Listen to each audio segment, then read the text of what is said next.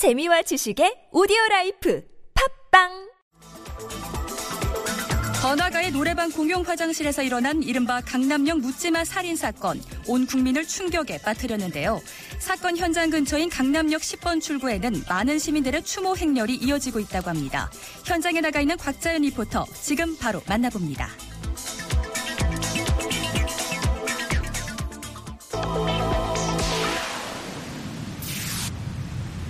네. 곽자연 리포터 바로 연결하죠. 자, 곽자연 리포터. 네, 곽자연입니다. 예, 예. 지금 현장 분위기 어때요? 네, 오늘은 서울이 32도까지 올라갈 만큼 무더웠지만 퇴근 시간이 가까워지면서 이곳 강남역 10번 출구는 더 시민들로 붐비고 있습니다.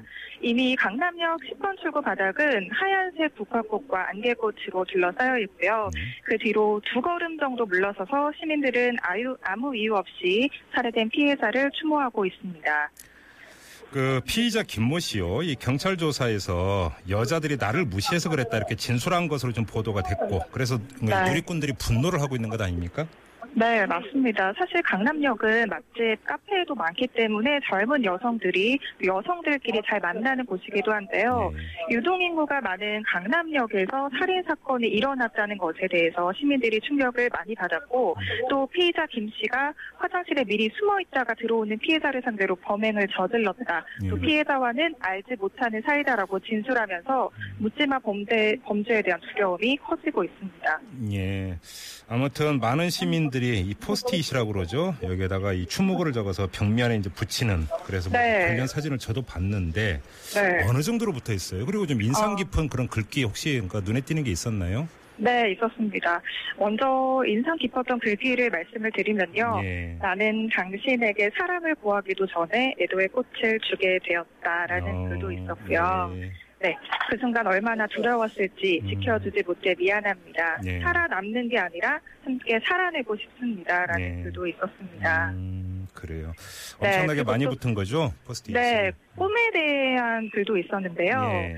친구야, 내 꿈은 뭐였어? 가해자는 어떻게 살았고 꿈이 뭐였는지 자세히도 알려주면서 예. 다들 내 꿈은 안 알려줘. 너의 너는 무엇을 꿈꾸는 사람이었니? 음. 라고 꽃다운 나이에 죽어간 피해자를 애도하는 글이 많았습니다. 정말 좀 황망한 어떤 사건인데요.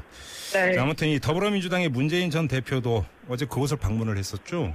네, 맞습니다.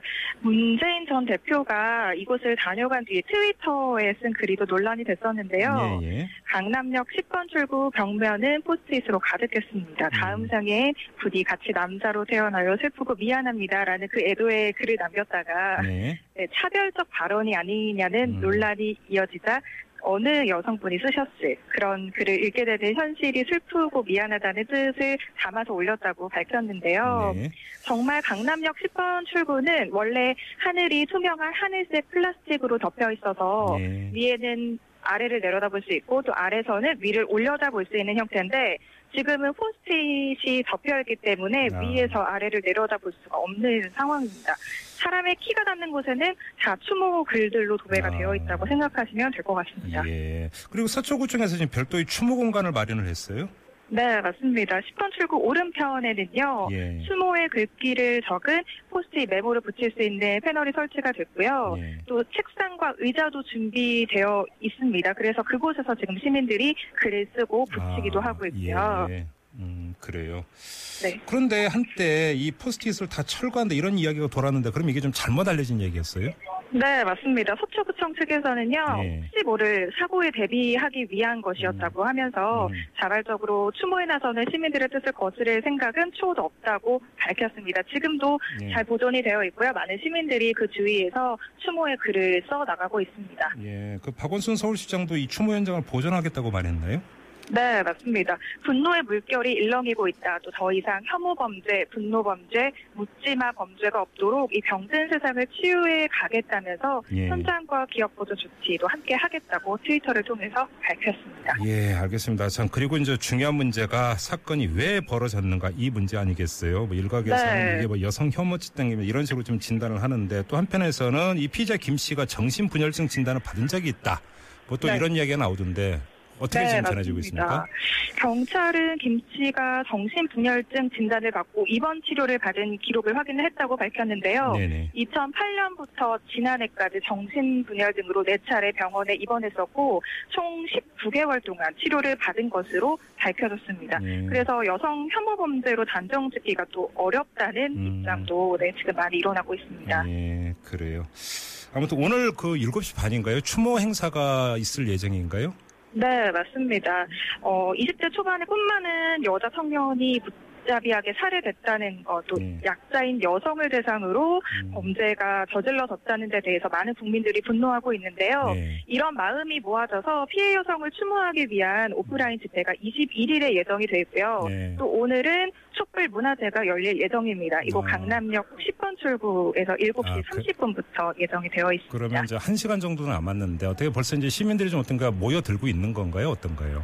네, 벌써 한 시간 전보다 많은 시민들이 모였고요. 음, 예. 앞으로 더 많은 시민들의 발길이 이어질 것으로 예상이 되고 있습니다. 예, 알겠습니다. 자, 현장에 나가 있는 곽자연 리포터로부터 현장 이야기를 들어봤습니다. 고맙습니다. 네, 감사합니다. 네. 자, 일- 이렇게 일부 가름을 하고요. 자, 워낙 황망한 사건이기 때문에 우리 예청자 여러분들도 한편으로 보면 참 기가 막히고 말문이 막히는 그런 사건이 아닌가 싶기도 한데요. 자, 저희 방송은 소통을 지향하고 있습니다. 우리 예청자 여러분들이 이번 사건 어떻게 바라보시는지 궁금한데요. 자, 문자 참여창 활짝 열어놓고 기다리고 있겠습니다. 자, 50원의 유료 문자인데요. 우물정 0951, 우물정 0951로 문자 보내주시면 저희가 프로그램 중간중간에 그리고 클로징 때 자세히 여러분께 소개를 해드리겠습니다. 자, 입으로 넘어갑니다.